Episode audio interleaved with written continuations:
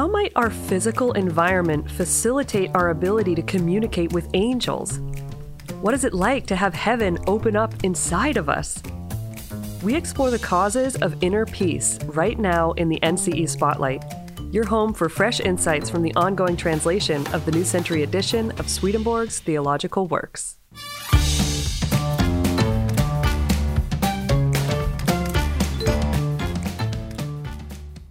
Knock, knock, Jonathan Rose. Hey there. Hey, Jonathan. Do come in. Nice to see you both.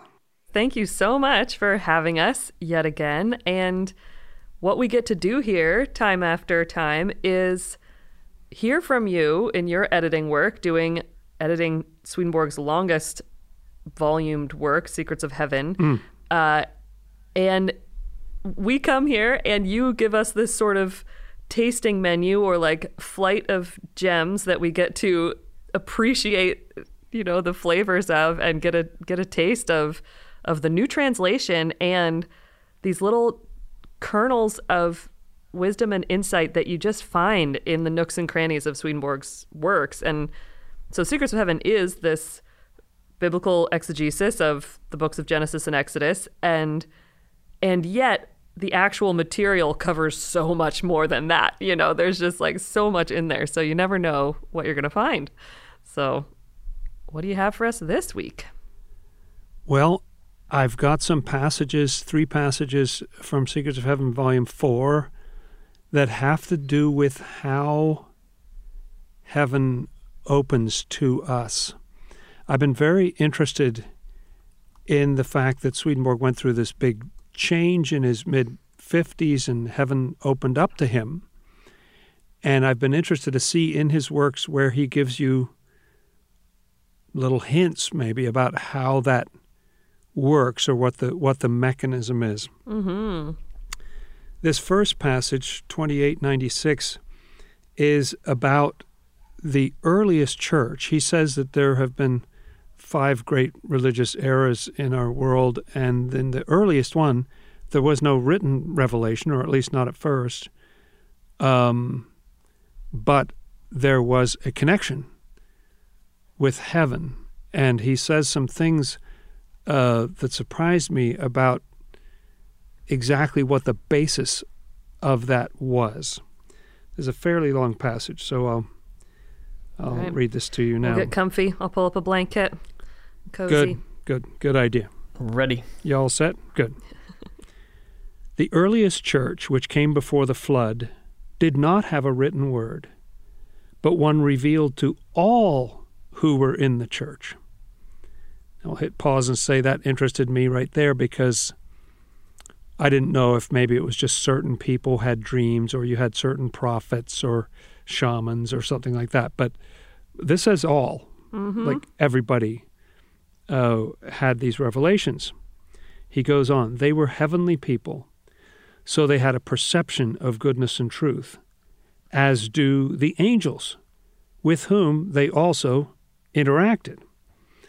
As a result, they had the word written on their hearts. Mhm.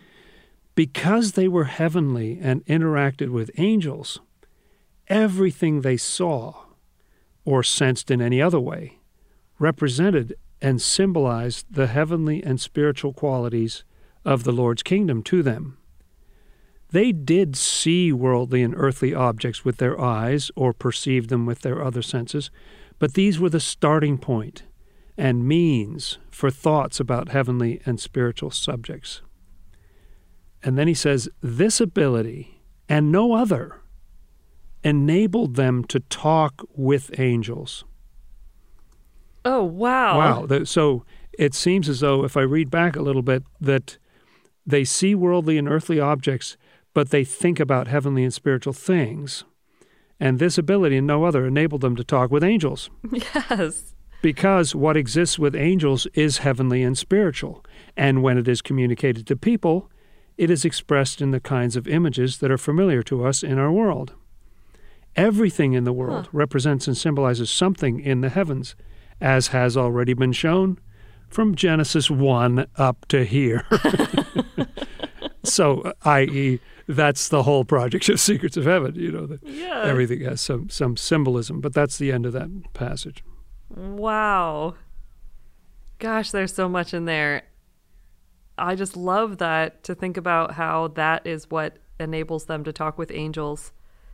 And I'm thinking about dreams that we have, uh, you know, the how people talk about experiencing synchronicity in their lives and how they sense the presence of loved ones so often has to do with you know, just the way you feel and what you see when you're out in nature, you know, or a little bit of the natural world appearing near you suddenly, you know, or something. And uh, that that is very cool. In the last time we visited you, you led with a quote where Swedenborg was talking about truth and good, and he said that, well, this subject is pretty hard for us to tackle because it's unfamiliar, these spiritual things. Mm-hmm. Sounds like to the earliest people, they had a way of making spiritual things familiar because Oh, nice. all the stuff that was familiar to them, the very concrete objects around them and plants and animals and birds and everything were the way th- they used those to directly understand spiritual stuff. So they could hang with the angels because it's sort of like if you if you studied a language eh, a little bit in school and you go to the country and you can't quite speak it but you can hear what's going on. It's suddenly making me think of that whole idea of um, uh, people in his time used to talk about there's the there's the book, you know, there's sacred scripture, but there's also the book of nature. In a way, this is about the book of nature, right? I mean, it's about things around you, including other people, and birds and animals, trees, and what have you, just anything in this world can be, correct me if I'm wrong, it sounds like it says that can be a revelation. It was a revelation to those earliest people. Everything that you, you wake up in the morning, oh, you see a bird, and you realize, oh, of course, right. And um, so you're kind of walking through a world of of meaning and, and depth. I I just love that idea. Yeah, and just the same with how we were saying, I think it was that same previous week, that way that our desire for truth affects the truth we we receive that you just think about like having an intention. This i just find this number so encouraging for how it's like if your desire if you have a desire to lift your mind towards spiritual truths and heavenly things you know thinking about spiritual life and and you know living a life of neighborly kindness and you know showing up with love in your life and being useful having that purpose then it's like yes look for support like it just sort of suggests that angels are all around us wanting to support us and we can actually start to feel that support through just paying attention to our natural environment um, and kind of receiving messages and support through that. Right? Yeah. I'm going to connect it to another previous episode. This is, if you're a long term fan of the show, you really benefit. Yes.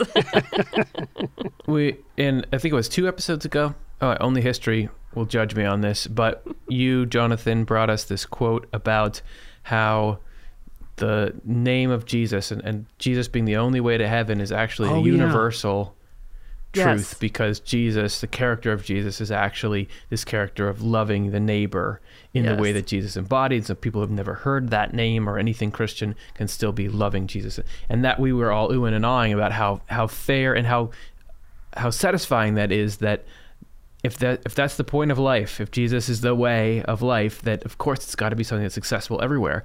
And I feel the mm-hmm. same way about the world around you being the revelation, intended to be the revelation.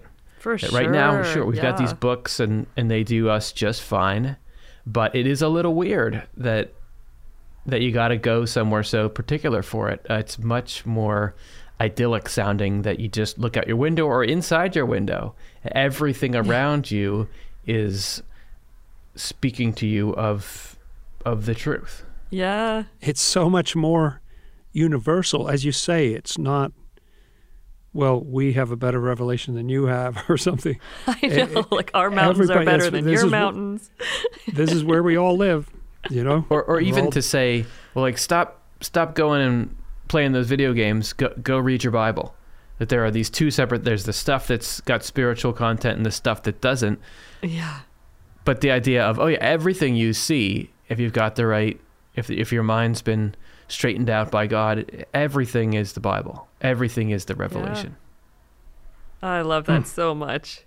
And I guess one little thought I'd want to tack onto this before going to the next passage is just this sense of how when I watch, you know, documentaries and history research stuff that goes into that and speculates, but is like studying the behaviors of prehistoric peoples, like the most uh, I guess ancient humans that have been on the planet and like what was their society like? You know, how did they bury their dead? All this kind of stuff. There are just things about it that what Swedenborg describes of these most ancient peoples, just like these parallels, just pop to mind so readily for me that I just. It's just interesting to wonder about, you know, who's to say, but I just find it very fascinating. Yeah, and I wonder if we're going to come back into something more of that that state at, at some point in the future, I think we're hungry for it, you know? Yeah. if we desire it. Yep. Yeah, that's right. Yeah. Uh, if if you're looking for it, just think about the the soil in the minds of those those people must have been amazing. uh, Referencing that other show.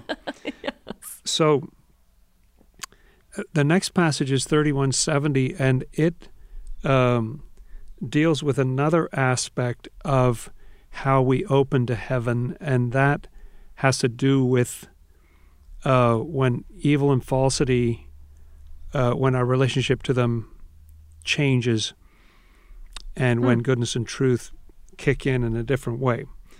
So uh, he just begins with this premise that kind of blows my mind that at some point the earthly self adopts spiritual qualities. Now, right here, he doesn't say exactly how that happens, hmm.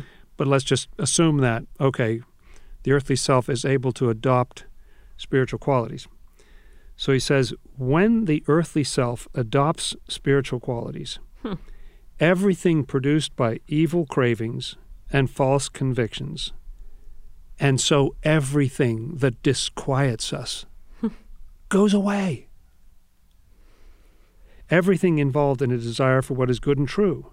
And so everything that creates peace approaches. All disquiet is the result of evil and falsity, while all peace is the result of goodness and truth. Now, just as kind of a diagnostic, I like that's helpful to me because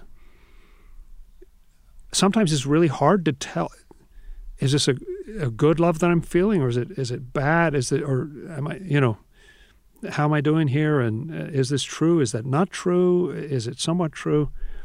And uh, the disquiet factor as a diagnostic tool uh, versus peace uh, is helpful. Yes. It's like the doctor, do I have any evil and falsity?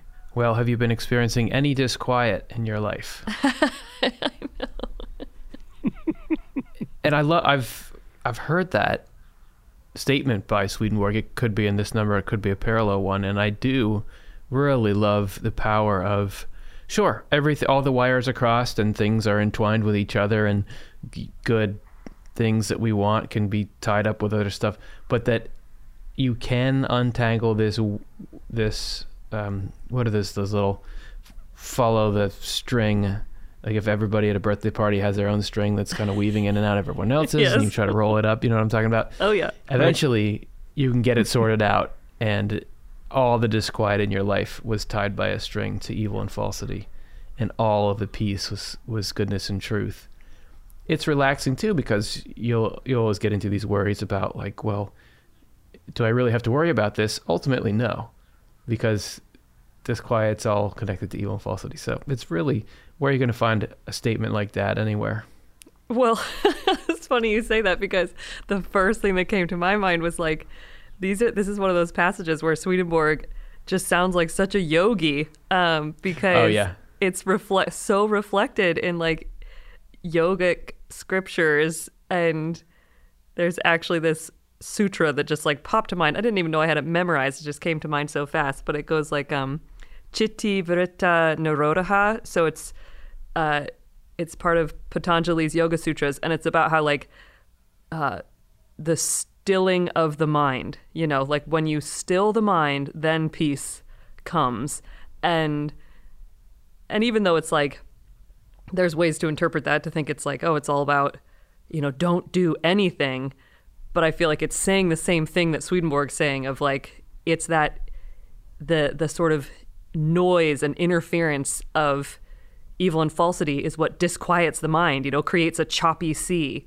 And then when that stills, of course, there's peace because then everything, you know, from it's goodness and truth that brings peace. Um, and so, how do you adopt spiritual qualities into the earthly self? You know, like that's the big question, right? And it's like, Right. it's, you know, that the East yoga tradition would be like you would practice yoga, you know, do do spiritual practices, do these sorts of um, you know, things that really do awaken your spiritual mind. And anyway, I just think Swedenborg partners so well with that in bringing the, uh, yeah, that basis of love that we've been talking about, how that's ultimately what allows us to adopt these spiritual qualities into our earthly self. And this third and final passage has to do with a scripture that talks about the gate of our enemies or foes, and that we will possess, you know, if we're in a good condition, we will possess the gate of our foes. Um, So Swedenborg says um, in section 2851, subsection 14, Wow, 14. these passages show what the gate of one's foes symbolizes hell or hellish beings who constantly attack what is good and true. Their seat in us, as noted, is in our earthly mind. When our character is such that we let goodness and truth in, mm-hmm. and therefore let angels in, the Lord drives hellish spirits away from that seat. And once they're gone, the gate to heaven opens. Or, in other words, heaven opens. Nice. I'm still on this yoga kick in my mind, thinking about thinking about that's the that's the power of meditation. You know, like the and the value of it is quieting the mind in that way, or even becoming aware of the disruption that those you know enemies in the gate are wanting to bring on, and having awareness of that, then you're able to, uh, you know, not identify with it and and have that other gate open inside of you. It doesn't say you've got these enemies in your earthly mind, and what you've got to do is really get ready and go for it and go fight them and get them out of there. It's Right. Yeah. just about getting it so that you invite angels in, and the angels, by their presence, clear things up. Mm-hmm. That seems that seems manageable. Yeah. Yeah, it's a great point and very interesting that he equates goodness and truth with angels. Like if we're open to one, we're open to the other. Yep. So if we let goodness and truth in, or we let, you know, meaning we let angels in, then the Lord, and so it's interesting that we could let angels in, then the Lord drives away the hellish spirits, and then the gate to heaven opens. So angels were Hmm. there before the gate to heaven opened. But then once the, the bad guys were driven away, then the gate to heaven opens. And then he explains, or in other words, heaven opens. So it's succinct. You know, I'd like to lo- know a lot more about that.